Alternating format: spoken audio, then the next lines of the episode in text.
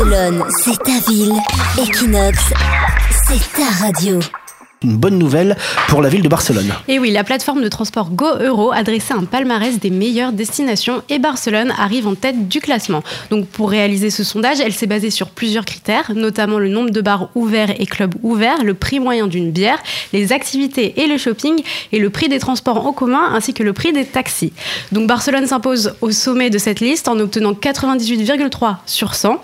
Derrière elle, on retrouve Prague en deuxième position, Berlin en troisième, Madrid en quatrième, Londres en cinquième et Paris en sixième. Oui, ce qui veut dire que ça coûte moins cher à Barcelone globalement de sortir les bières, tout ça. C'est vrai qu'on avait fait un comparatif sur Equinox Radio sur le prix des menus du jour. Ils sortent à 9 euros, je crois, ici, euh, entrée, plat, dessert le midi.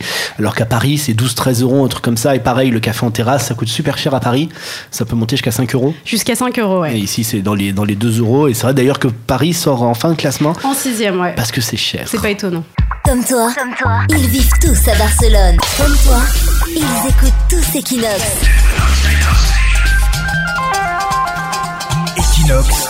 La radio des Français de Barcelone.